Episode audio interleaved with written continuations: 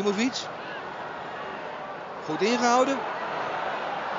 En nu dan een keer schiet ook. Oh!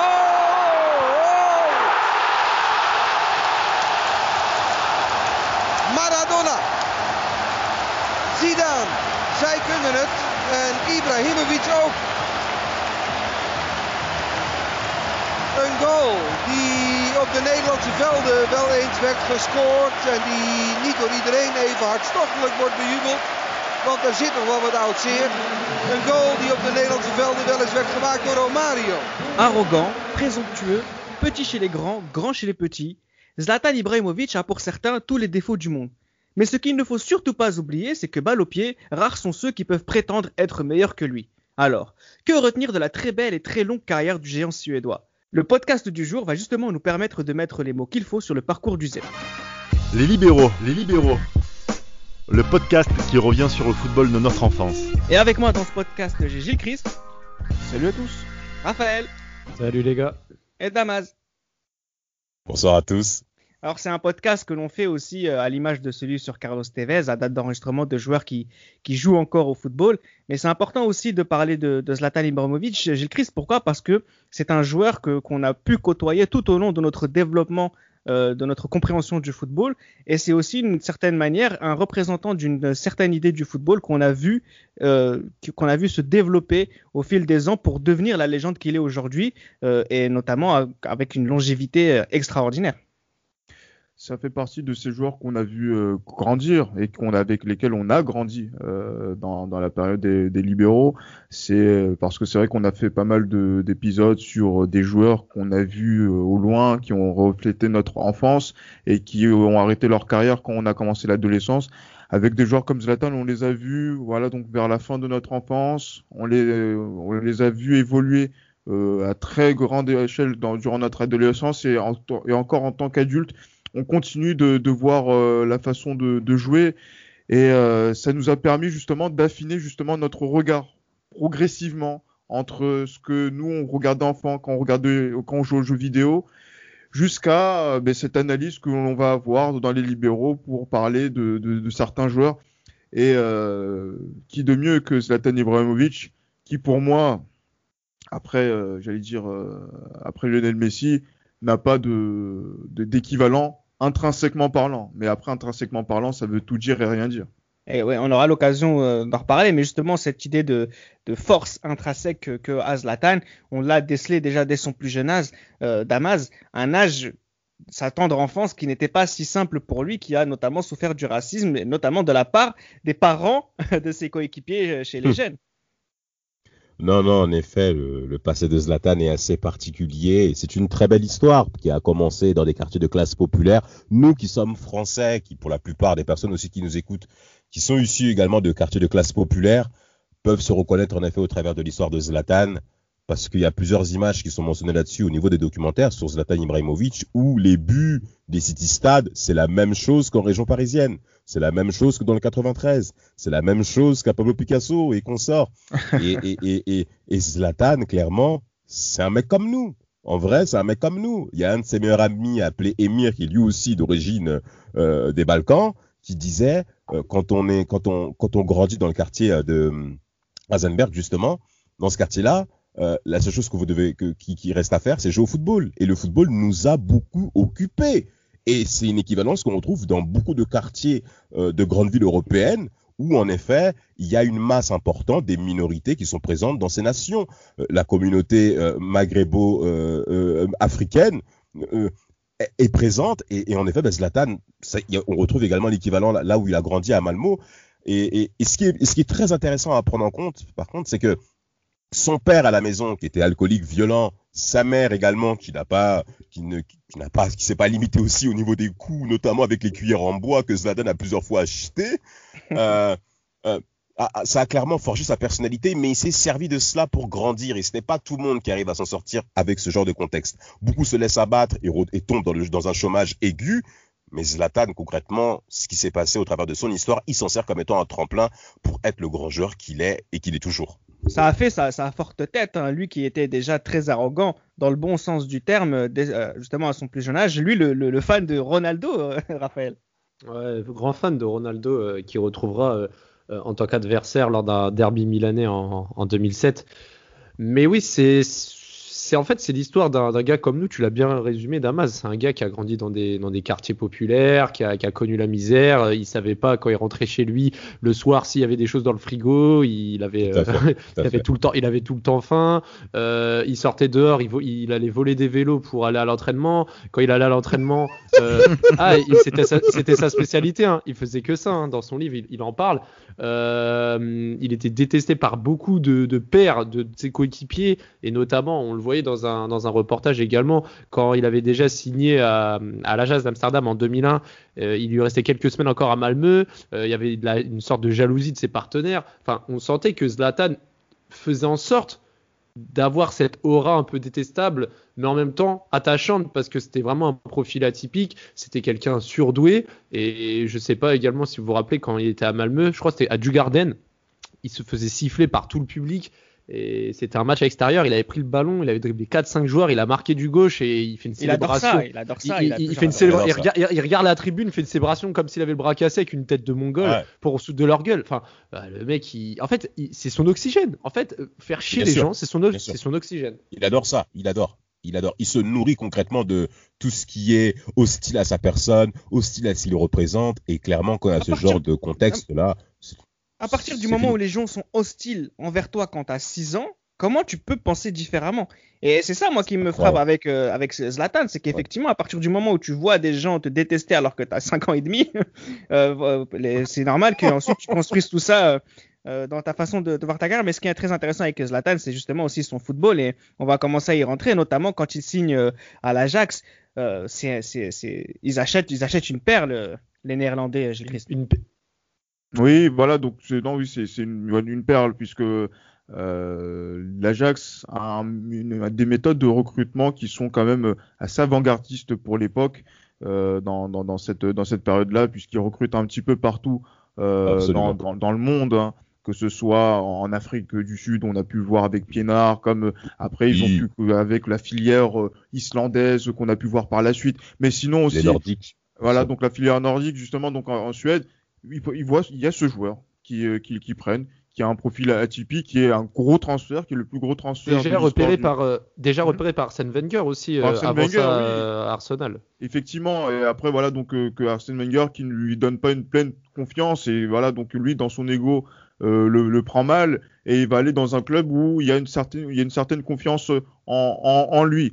Même si voilà, donc dans l'arrivée qu'il va avoir aux Pays-Bas, il n'est pas forcément donc la star, hein, qu'il y a donc du côté de l'Ajax. Il y a une belle génération là qui arrive, hein, donc de Néerlandais, les Van der Vaart, les Schneider vont émerger. Également du côté de l'attaque, il y a aussi Ahmed Hossam Mido, qui est là, qui va être son pendant, et qui pour moi est un Zlatan, mais voilà, qui est paresseux. Voilà, il faut le dire. Ah oui. Il y avait Litmanen aussi encore à ce moment-là. Oui, sur la fin, bien sûr. Effectivement, qui est revenu, tout à fait, mais qui a encadré cette équipe-là. Et voilà, donc oui, Mido, je le dis et je répéterai jamais assez, un Zlatan paresseux. Et on aura le temps de développer un petit peu plus tard. Mais en tout cas, voilà, il a des choses à prouver. Et dans cet Ajax, il va terminer, on va dire, sa formation. Et il va émerger plus progressivement aussi aux yeux des plus grands clubs européens, notamment dans les compétitions européennes, où va commencer... Les Lyonnais. Oui, les Lyonnais s'en souviennent très bien. Et aussi va commencer aussi donc cette histoire contrariée avec les Coupes d'Europe, et qui va être aussi le fil rouge de notre épisode. Alors, ce qui va être intéressant aussi, c'est que là aussi, à l'Ajax, il est dans l'adversité, Damas. Tout à l'heure, Gilles-Christ mentionnait les Néerlandais, et je pense que c'est pas anodin, parce qu'effectivement... Et Mido et Zlatan Ibrahimović, c'était des partenaires de crime aussi, hein, il faut le dire, hein. Ils s'aimaient, ils se détestaient, ils se jetaient des ciseaux dans la tête, mais après ils se prenaient dans les bras. Et c'est vrai qu'il y avait ce côté aussi, Van der Vaart, c'est l'idole, c'est le chouchou du public, c'est lui qu'on préfère, et c'est moi qu'on déteste. Alors il y a aussi Maxwell, hein, qui est son ami déjà, enfin qui se rencontre à l'Ajax et qui vont plus jamais se quitter. Mais c'est vrai que déjà il y a ce côté, il faut que je montre aux Néerlandais et aux chouchous des Néerlandais que je suis meilleur qu'eux. Absolument, absolument. Encore une fois, le contexte de confrontation pour Zlatan, il va très très bien s'en sortir là-dedans. Et en fonction de ça, il va se nourrir en effet de l'amour que porte, on va dire, l'électorat néerlandais envers les jeunes pousses qui sont la future génération même de la sélection néerlandaise, en parlant notamment de Van der Vaart en première ligne et de Schneider en second, et comme les Ntinga et consorts. Et par rapport à ça, Zlatan, même dès le départ, c'est Julien Scudé qui a joué aux Pays-Bas à l'Ajax Amsterdam qui va faire ce témoignage en disant les premiers jours, Zlatan, ça pouvait lui arriver de venir avec des coups de cheveux incroyables, insolites, et surtout beaucoup de gens rigolaient sur Zlatan, mais dans le dos. On rigolait pas devant Zlatan face à face, parce que il est arrivé un jour où il y a un membre de l'équipe de l'Ajax qui a charrié et qui a vanné Zlatan. Zlatan l'a très mal pris, il l'a porté à deux mains et il l'a jeté dans la poubelle. Mais attendez, vous prenez un individu, un adulte, vous le prenez comme un bébé, comme un colis, et vous le mettez dans la poubelle. Julien Iscuti dira qu'après cette histoire, on a arrêté de faire les marioles devant Zlatan. Et Pinard qui disait aussi que quand il partageait sa chambre, leur delit était très proche, il savait pas pourquoi, il lui donnait des coups de pied, il disait que des fois, il était là dans la nuit, etc. Le mec, il se levait, il lui mettait des coups de pied sans raison. Enfin, le mec, mais c'est les problèmes. Mais franchement, moi je suis désolé. Ses parents ont divorcé à l'âge de 2-3 ans. C'est fort probable qu'il y a eu une conséquence psychosomatique chez ce monsieur. C'est incroyable de chercher autant la confrontation. On va essayer de compter toutes les bagarres qu'il a eues durant ce podcast. Bon, pour l'instant, on peut pas, il y en a eu trop. Mais par exemple... Vas-y Reda, excuse-moi. Bon, bah, y a Mido, mais il y a aussi Van der Vaart. À ce moment, il y a cet épisode justement où il y a la blessure, il y a un match amical, si je dis pas, je sais pas si amical entre les Pays-Bas et la Suède, où vous avez Zlatan Ibrahimović qui va blesser Rafael van der Vaart, et il est mordicus, j'ai pas fait exprès, et Van der Vaart, non, tu as fait exprès. Et il lui explique, bon, continue à dire que j'ai fait exprès, et je te casse la deuxième jambe. C'est incroyable. Oui, c'est ça qui est intéressant. Mais c'est d'autant plus intéressant que. Et là, je vais donner la parole à Raphaël, mais le dernier but que Zlatan Ibrahimović marque pour l'Ajax Amsterdam, c'est un but exceptionnel, un des plus beaux qu'on ait vu dans l'histoire du football.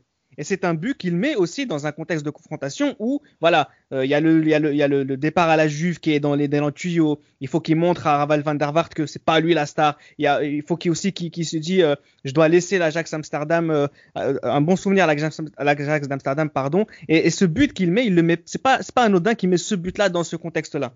Ouais, parce que Van der Vaart, il est dans les tribunes et il fait un peu son jubilé avant de partir, et il met ce but contre Axe Breda où il dribble 6 joueurs, il met un but de PlayStation tout simplement. On parlait dans l'autre PlayStation, podcast. J'ai jamais but comme ça moi. Oh, si, quand même, sur PES. Une étoile. Voilà. Raphaël fait exprès de prendre une étoile, jouer le niveau débutant, puis après, il a gagné 6-0. Voilà. Raphaël, il faut le mettre dans le tuyau.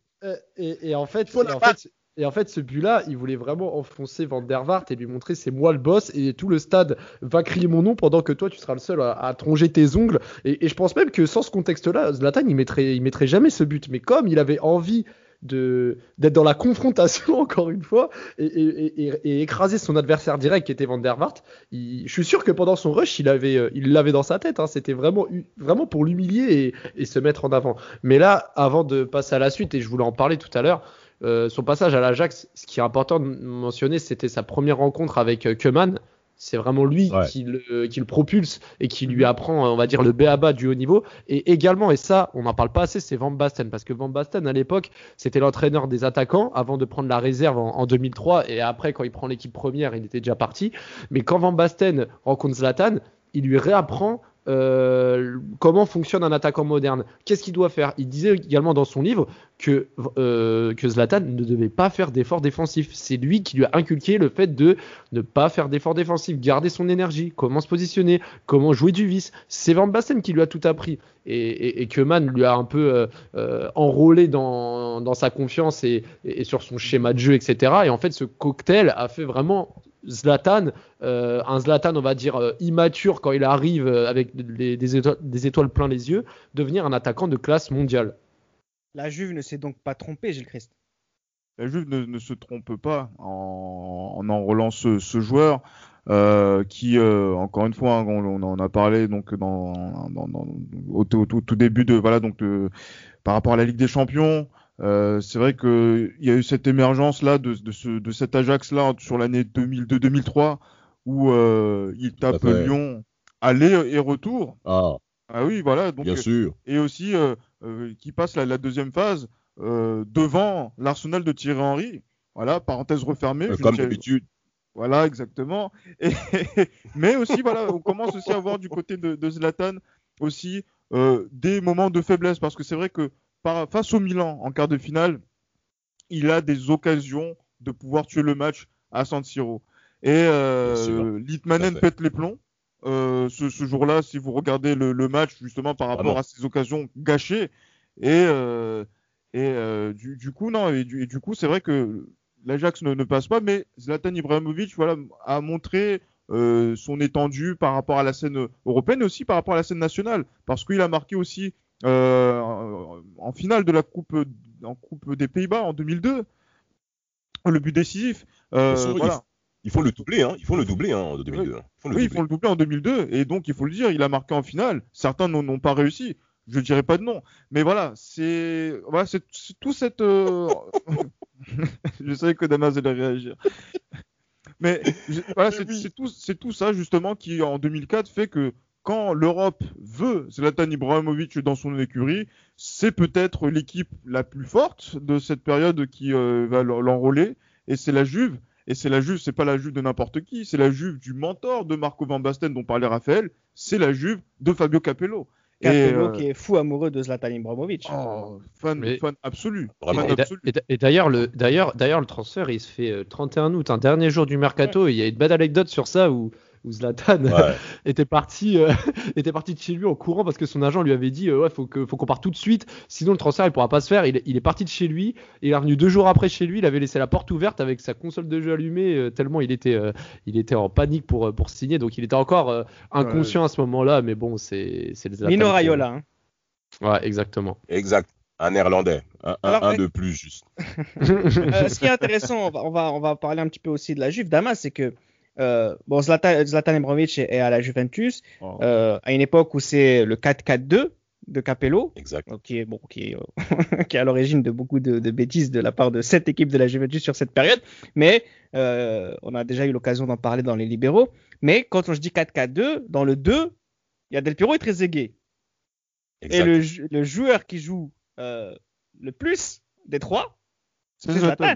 Mais c'est Zlatan. Et Trezeguet se blesse beaucoup aussi, Trezeguet, cette saison. Mais Raphaël, pourquoi Zlatan joue autant ? Parce que alors, déjà, avant même de parler de Zlatan, il faut quand même parler de la condition physique de Trezeguet et aussi de Del Piero.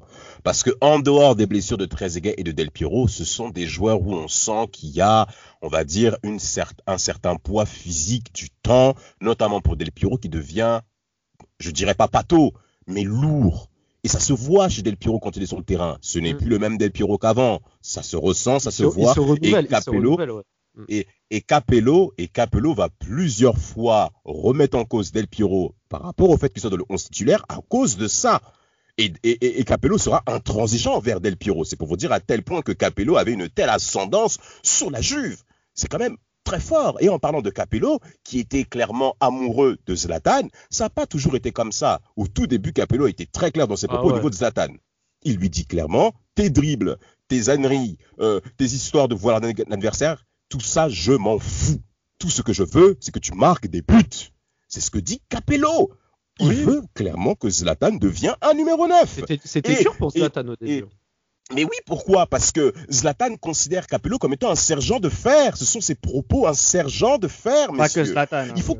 en effet, pas que Zlatan. Capello, c'est un... Non, mais vraiment. Par contre, l'affection que Capello a donnée à Zlatan en lui disant que quand je te vois, je vois Marco Van Basten. Et justement, dans sa bouche, c'est un compliment. Quand on voit les adieux de Van Basten au football, les larmes de Capello, il n'a pas pleuré pour beaucoup de personnes, monsieur Capello. Ah, pas beaucoup. Voilà, absolument pas. En fait, si tu veux, quand Capello passe devant toi, tu le sens, quoi. Oui, effectivement, voilà. tu le sens. Et quand tu as sa confiance et donc sa pleine confiance, et ben justement, il faut être à la hauteur de cette pleine confiance-là. Ouais, et Zlatan va encore monter en gamme en termes de niveau et va s'adapter justement au jeu italien en montrant justement dès la première saison qu'on a bien fait de lui faire confiance au détriment de soit Del Piero ou soit Trezeguet en fonction du rythme de la saison. Sauf que c'est une période où la Juve avait très certainement le meilleur 11 d'Europe. Je dis que c'est juste une façon de parler, mais oui. un des meilleurs. Et pourtant, en Ligue des Champions, c'est catastrophique. Mais en Ligue des Champions, Zlatan se permettra de faire 10 matchs et 0 but. C'est une statistique qui a fait beaucoup de mal à beaucoup de gens. Il marque pas contre Benfica. Contre Benfica, il marque pas. Zéro. Je crois qu'il marque contre Benfica, si je me trompe pas. La saison 2004-2005 de Zlatan Ibrahimović en Ligue des Champions, elle est à 0. Oui, ça devait être la saison d'après. C'est la saison d'après, autant pour moi. Elle a mis 3 buts, je m'en souviens. Et ce qui se passe, c'est que par rapport au très très haut niveau que reconnaît Zlatan, parce que là il arrive dans un environnement où on est dans un club de très très haut niveau, et pas qu'un club, c'est une institution, la Juve. Ça veut dire quoi? Ça veut dire que Zlatan dira plusieurs fois à la Juve, quand vous quittez le centre d'entraînement à l'heure qui est précise, personne ne va vous comprendre en fait, parce qu'on s'attend tous à ce que tu fasses du rap. Parce qu'à la Juve, on ne veut pas uniquement que tu viennes à l'entraînement tous les jours, on veut que tu performes tous les jours. Et le staff de Capello a fait en sorte à ce que Zlatan Ibrahimović puisse faire du rab au niveau des frappes, 70 à 80 frappes par jour, sur différentes positions, mais 70 à 80 frappes par jour à la fin de l'entraînement. Et concrètement, vous le savez très bien, messieurs, les très très très grands joueurs, ils font la différence où? Mais quand il y a du rab, c'est lors du temps supplémentaire qu'on fait, qu'on se détermine par rapport aux autres. Et concrètement, Zlatan va devenir un très très très grand joueur sur cette face à la Juve. Sans compter également l'arrivée de Vieira en 2005, qui est pour moi l'un des plus beaux transferts des années 2000. Franchement, Vieira à la Juve, c'est beau. Concrètement, Zlatan et Vieira, ils n'étaient pas amis au départ. Hein. Non, mais Zlatan dira plusieurs fois, et je vous laisserai la parole, messieurs, que Vieira, c'est le meilleur. Parce qu'il m'a toujours poussé à être à 120%. Bien sûr. Pas 100%, mais 120. C'est pour vous dire à tel point que Vieira, waouh! Alors, autre bagarre, hein, voilà, c'est Zebina. Hein. Ah oui, Zebina, Zlatan. Il y a même Thuram qui court vers Zlatan et lui dit: qu'est-ce que tu fais, espèce de petit con? Il a défendu Zebina en tant que bon français qu'il est. Mais c'est vrai que voilà, petite bagarre. On va essayer d'en faire une par club. Hein. Bon, on va passer aussi à la suite, hein, parce qu'effectivement, Zlatan Ibrahimović va refuser de rester à la Juventus, hein, alors que la Juve voulait le garder, hein, en série B. Et que le Real a mis 70 millions d'euros et que la Juve avait refusé à l'époque. Et donc il part du côté de l'Inter Milan. Et ce qui est intéressant avec l'Inter, c'est un peu finalement tout ce qui représente Zlatan dans l'imaginaire collectif et notamment des amoureux du football. On a vu à l'Inter une facette de Zlatan qui est extraordinaire, c'est la domination de l'adversaire. On a vu un Zlatan Ibrahimović qui a mis la Serie A dans sa poche. Quand il est dans ce genre de contexte où effectivement on a une Serie A qui est un peu bas de l'aile, etc., Zlatan Ibrahimović, pendant toute sa période à l'Inter, il a mis tous les joueurs de la Serie A dans sa poche. Il était extraordinaire. Et cette même Inter qui marchait sur l'Italie a échoué année après année en Ligue des Champions. Et c'est là la question Zlatan. La question Zlatan, et notamment ceux qui je l'ai dit en introduction, c'est ceux qui vont essayer de le détruire, c'est ce côté grand chez les petits et petit chez les grands. Et ça s'est vu, c'est un peu ce qui résume sa carrière à l'Inter, Gilles Christ. C'est une grande frustration pour nous tous, parce que c'est pour ça que quand on taquine l'Inter, je pense que l'épisode de Zlatan participe grandement à cela. Pourquoi je m'exprime ainsi? Absolument. C'est parce que voilà, il arrive à l'Inter dans un contexte où l'Inter va dominer l'Italie. Elle est quasiment seule, il y a pas de souci, puisque Totti n'a pas fait le nécessaire pour pouvoir élever son niveau de jeu et faire gagner encore la Roma. Soit. Mais Zlatan est incroyable. Dès les premières saisons, il est l'homme décisif, que ce soit dans les derbys de Milan, que ce soit voilà donc dans les rencontres où justement donc il arrive à, même si il joue pas encore tous les matchs sur la première année, il arrive à être décisif, que ce soit au niveau des passes, que ce soit au niveau des buts. Mais voilà, ce qui va être et en plus plus les années vont passer, plus il va encore élever son niveau de jeu. Il va marquer 17 buts en 2007-2008, il va en marquer 25 en Serie A, en 2009.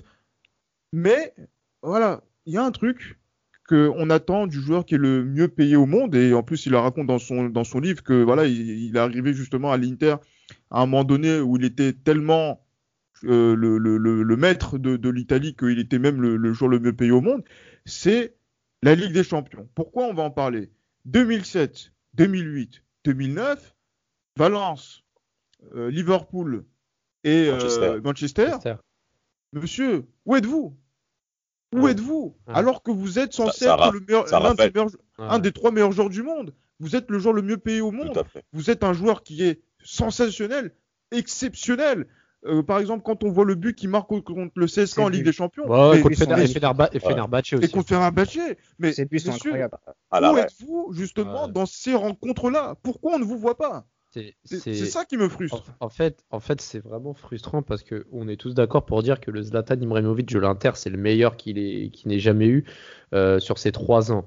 15 buts première saison en Serie A, comme tu disais 17 la deuxième saison, 25 la troisième, avec notamment sa talonnade contre l'Atalanta, et tu voyais des buts même en championnat, sa grosse frappe contre Palerme, ses coups francs, ses demi-volées, les passes en talonnade en pleine course, pleine course pour Balotelli, mais c'était vraiment incroyable ce qu'il faisait. Et je pense que pour ses échecs, à la fois contre le Valence de David Villa, le Liverpool de Fernando Torres et le Manchester United de Cristiano Ronaldo, moi je sais pas, comme je le disais, je pense pas que ce soit un problème de mental ou quoi que ce soit. Je pense que vraiment Zlatan, c'est quelqu'un qui, je sais pas si c'est des sautes de concentration ou on va dire une volonté de vouloir remporter des défis, aller provoquer, je sais pas s'il il usait toute son énergie dans la bonne direction. Je sais pas si vous voyez ce que je veux dire. Moi je vois vraiment pas de problème au niveau du mental à gagner. Je pense que parfois, c'est pas le niveau non plus, donc est-ce que c'est pas le niveau ? Moi, je pense que parfois il devait relâcher ou je pense que je sais pas.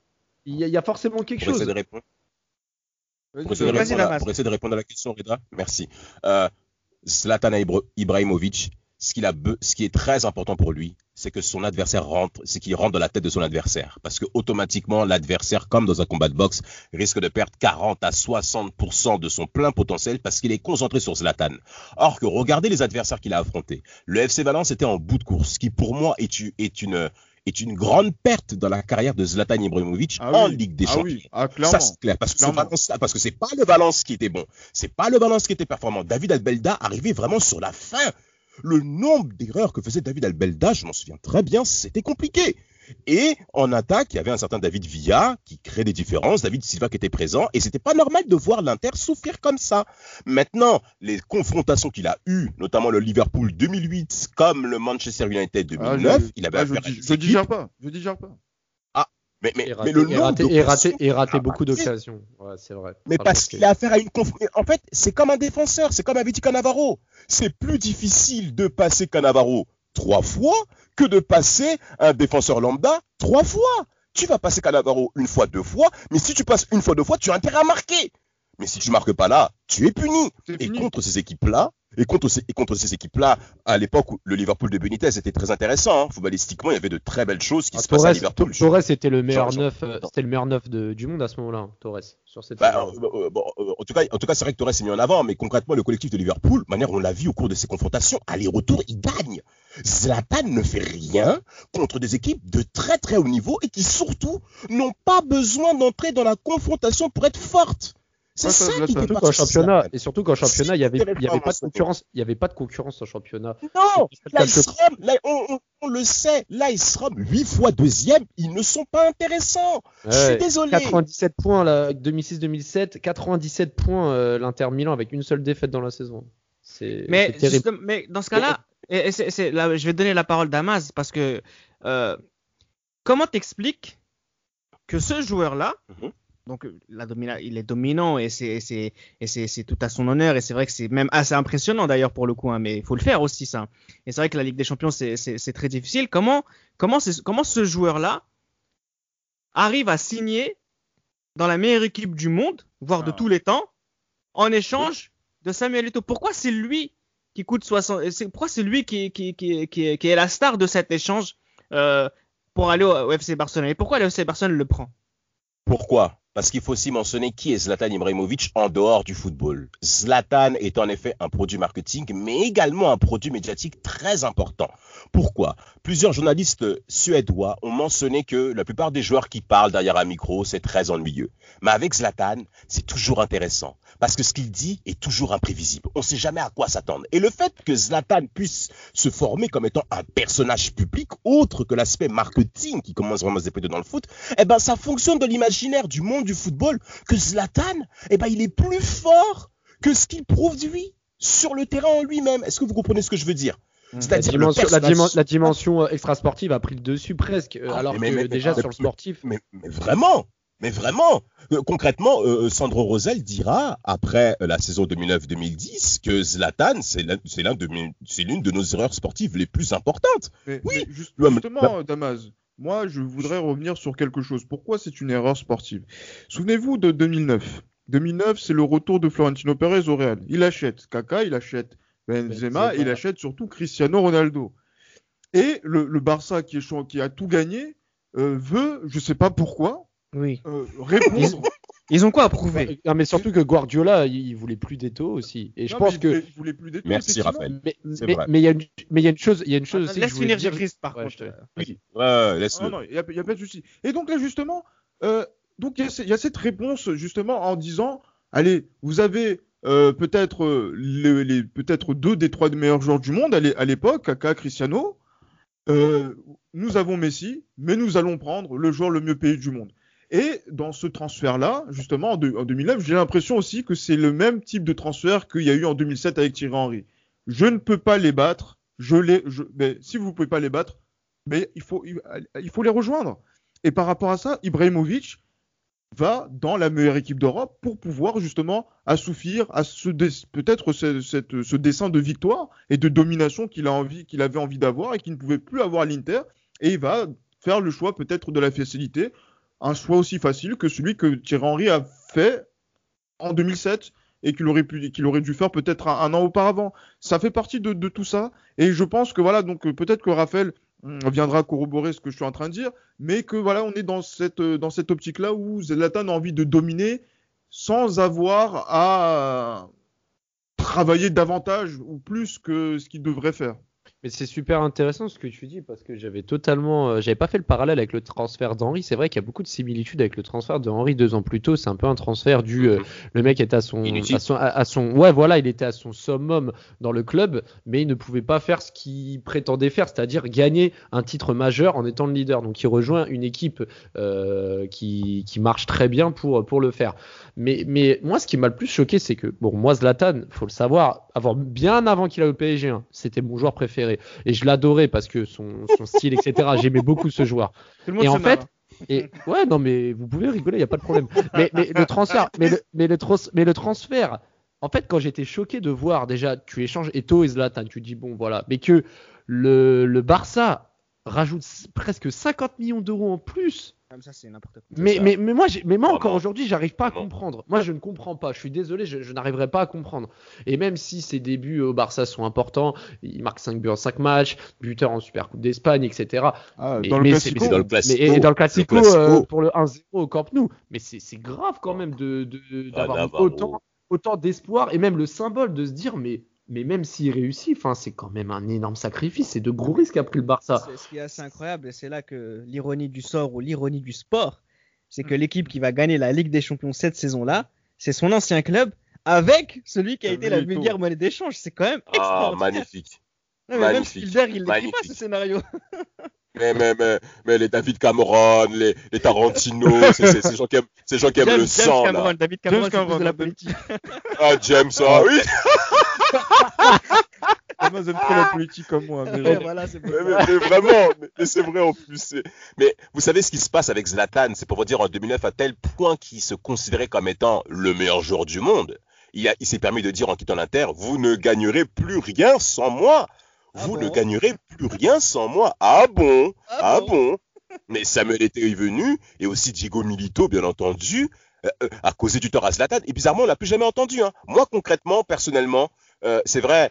L'Inter, le titre en 2010 qu'ils ont eu est pour moi l'une des Ligues des Champions les plus faibles que j'ai jamais vues, comme le Mondial 2010 en soi. Mais ça quelque part, ça m'a fait du bien de voir Zlatan se taire un peu, parce qu'il se l'a ramené trop pour ma part. J'étais conscient de ses échecs en Ligue des Champions en 8e de finale comme Lyon, ça veut dire que Lyon avec Zlatan, ils peuvent se dire en fait on est dans la même rengaine toi et moi en fait, parce que Lyon a fait des quarts, Lyon a fait des 8e, mais Zlatan il a fait une demi en effet, mais avec le Barça, et quel Barça ! Il a quand même un doublé en quart de finale quand même. En quart de finale contre Arsenal, oui. Quand même le dire. Voilà. Deux polars qui se rejoignent. Mais attendez, allons plus loin même dans l'analyse, si ça vous dérange pas, messieurs. Zlatan, quand il arrive au Barça, il n'arrive plus à manifester cette outrance, cet orgueil de mal alpha, parce qu'il a affaire à une... Il le fait quand même. Mais il a affaire à une autre culture. Les mecs vont pas répondre. Et lui-même, il va plusieurs fois mentionner cet aspect-là, mais que Iniesta, Messi, Xavi, Pedro, c'est des gens qui sont très bien élevés. Ils sont trop bien élevés pour lui. Il [S2] Ouais. [S1] N'est pas dans le contexte mental de son environnement principal dans lequel il peut exprimer qui est Zlatan. Ah, et ça lui fait chier. Ouais. Moi, je fais deux conclusions par rapport à ce que tu viens de dire, Damas. Et ces deux conclusions qui ne vont pas mettre à l'avantage Zlatan Ibrahimović. Qu'est-ce qu'un grand joueur ?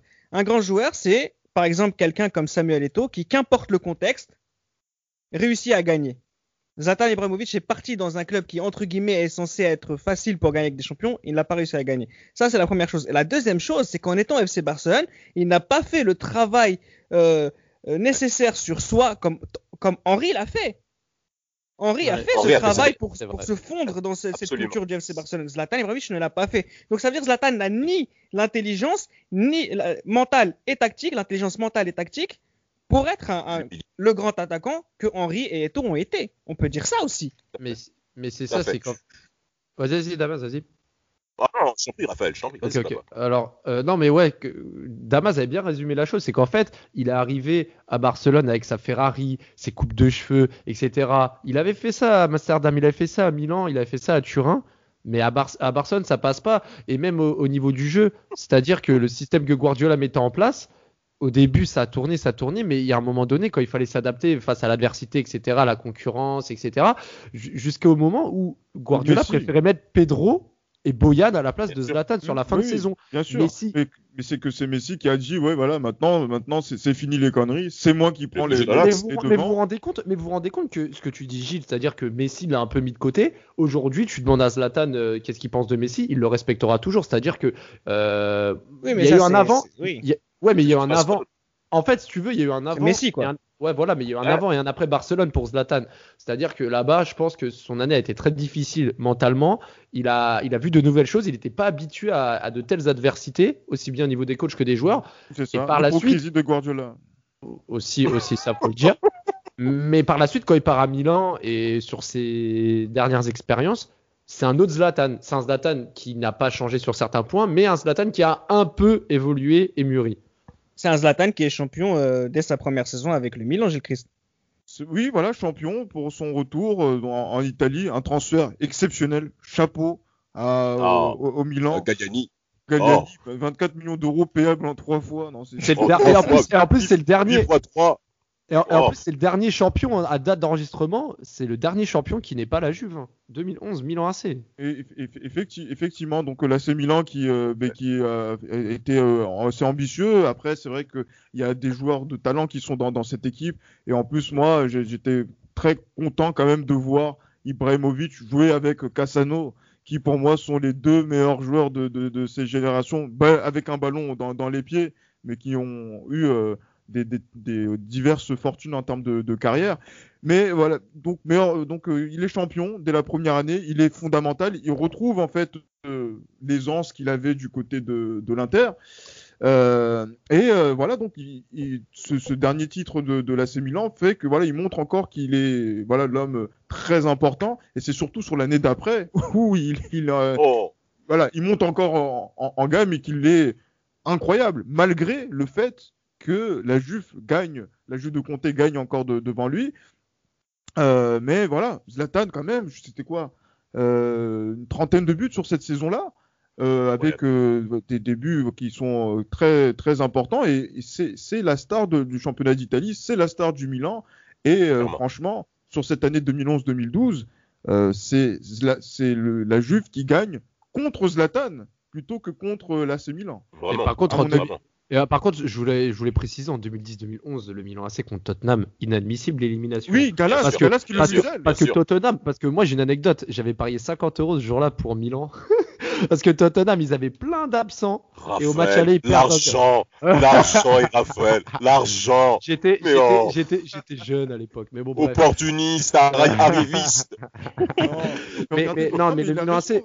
Non, mais le Milan AC, il devait gagner le match aller. Il y avait 5 ou 6 titulaires absents à Tottenham. Milan AC à domicile, ça devait gagner 2-3-0. Ils ont perdu 1-0 et Zlatan a encore une fois raté des énormes occasions. C'était affolant.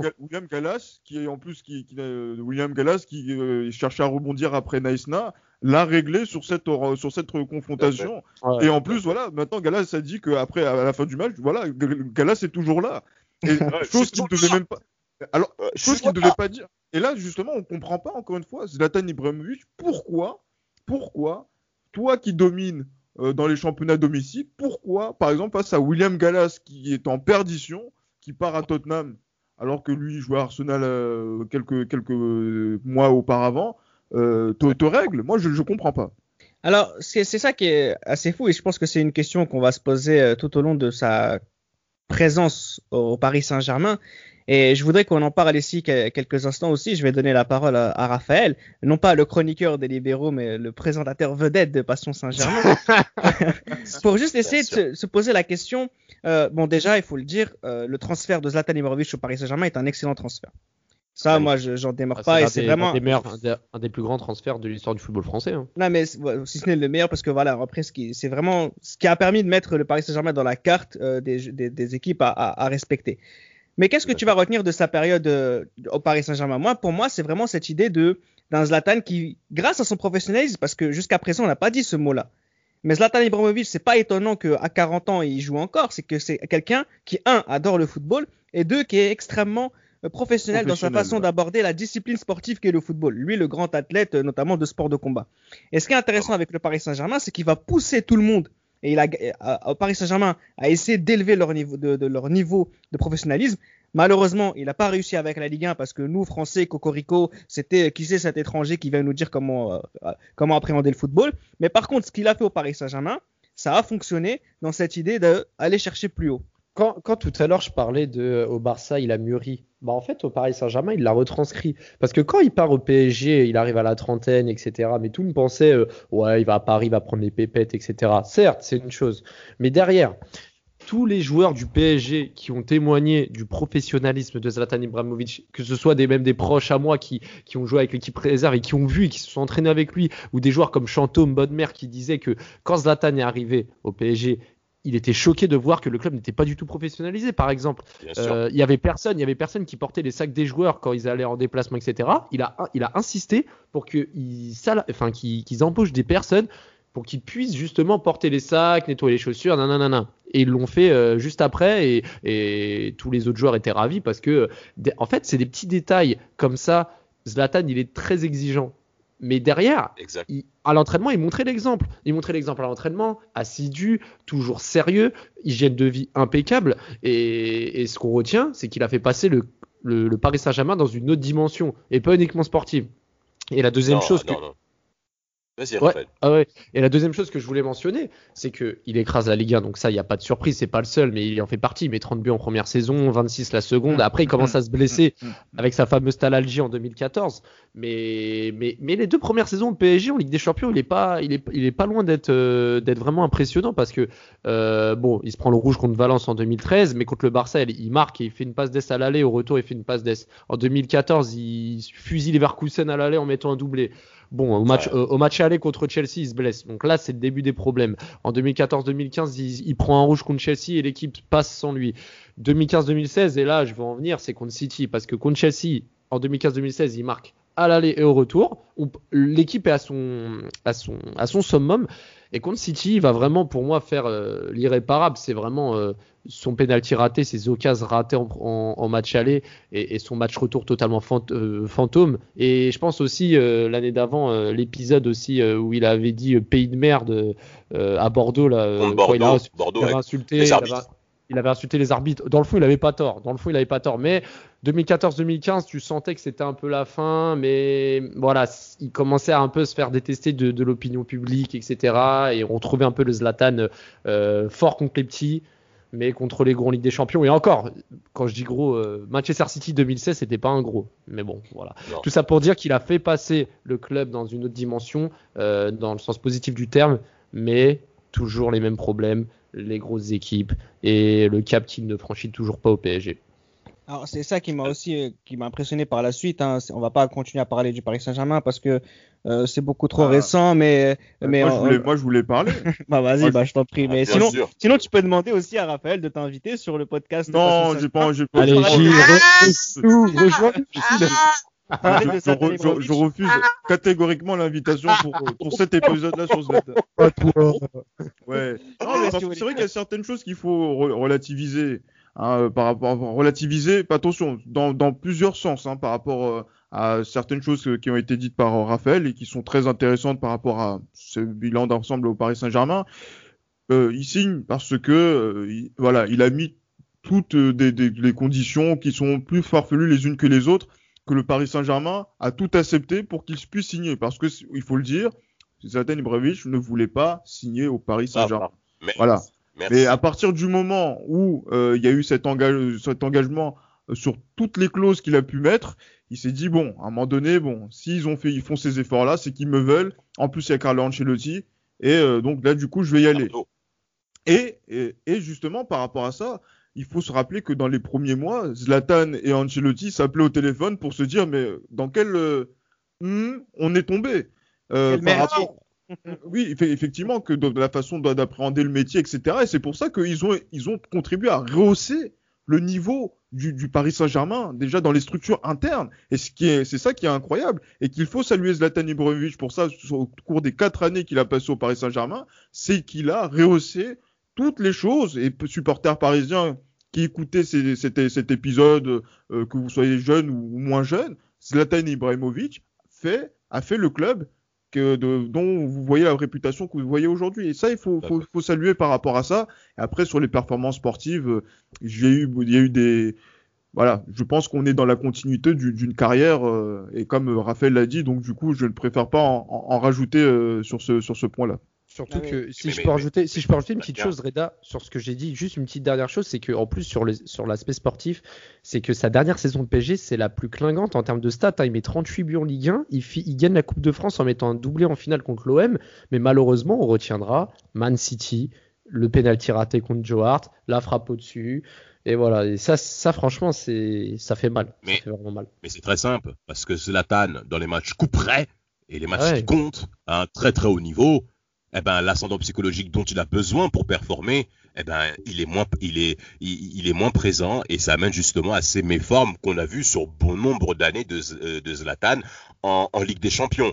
En plus de ça, par rapport au Paris Saint-Germain, moi, ce que j'aimerais aussi ajouter, c'est que par rapport à Reda, comme il a bien dit que c'était un des transferts, peut-être même le transfert de Ligue 1 comme étant le plus important et le plus impressionnant, c'est que le Paris Saint-Germain n'a pas recruté uniquement qu'un grand joueur, mais c'est une personnalité qu'ils ont recruté, un étendard qui ne va pas que s'étendre que dans le cadre footballistique, c'est-à-dire les différents contrats, la visibilité qu'on a même avec l'Europe du Nord, avec toutes ces choses même qu'on ne connaît pas, les contrats et qu'on sort, ben ça met le Paris Saint-Germain sur la carte. Et Zlatan, à ce sujet-là, concrètement, est incontournable.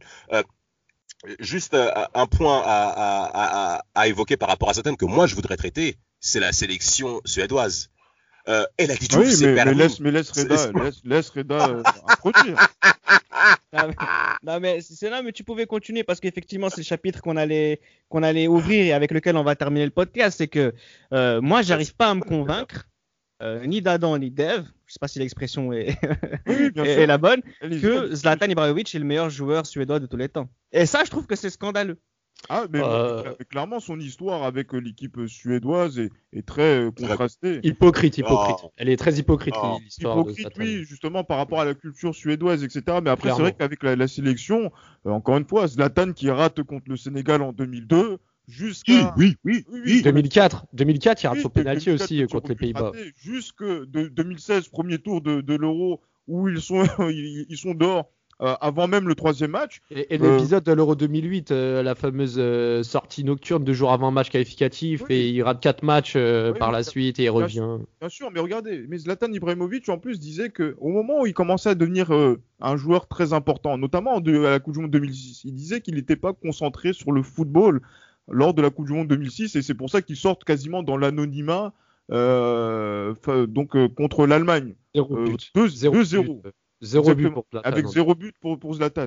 Mais après, derrière, c'est vrai que la Suède a continué les désillusions en ayant Zlatan en tant que leader. 2008, même s'il marque ce but incroyable contre la Grèce. Bulgarie, non ? contre la Grèce en 2008. Ah oui, c'est vrai. Justement, et ils sortent au premier tour. Par exemple, après, on va encore parler de. Je sais que Damas aime bien en parler, de 2012. Quand il marque ce but contre la France, mais ce qu'on oublie, c'est que Zlatan Zlatan et la Suède sont éliminés. Shevchenko. Oui, parce que le match Suède-Ukraine, Shevchenko 2, Zlatan 1. Il faut le dire aussi. Voilà. Shevchenko senior, Shevchenko en fin de course. C'était quasiment même les derniers matchs de sa carrière en sélection. C'est ça.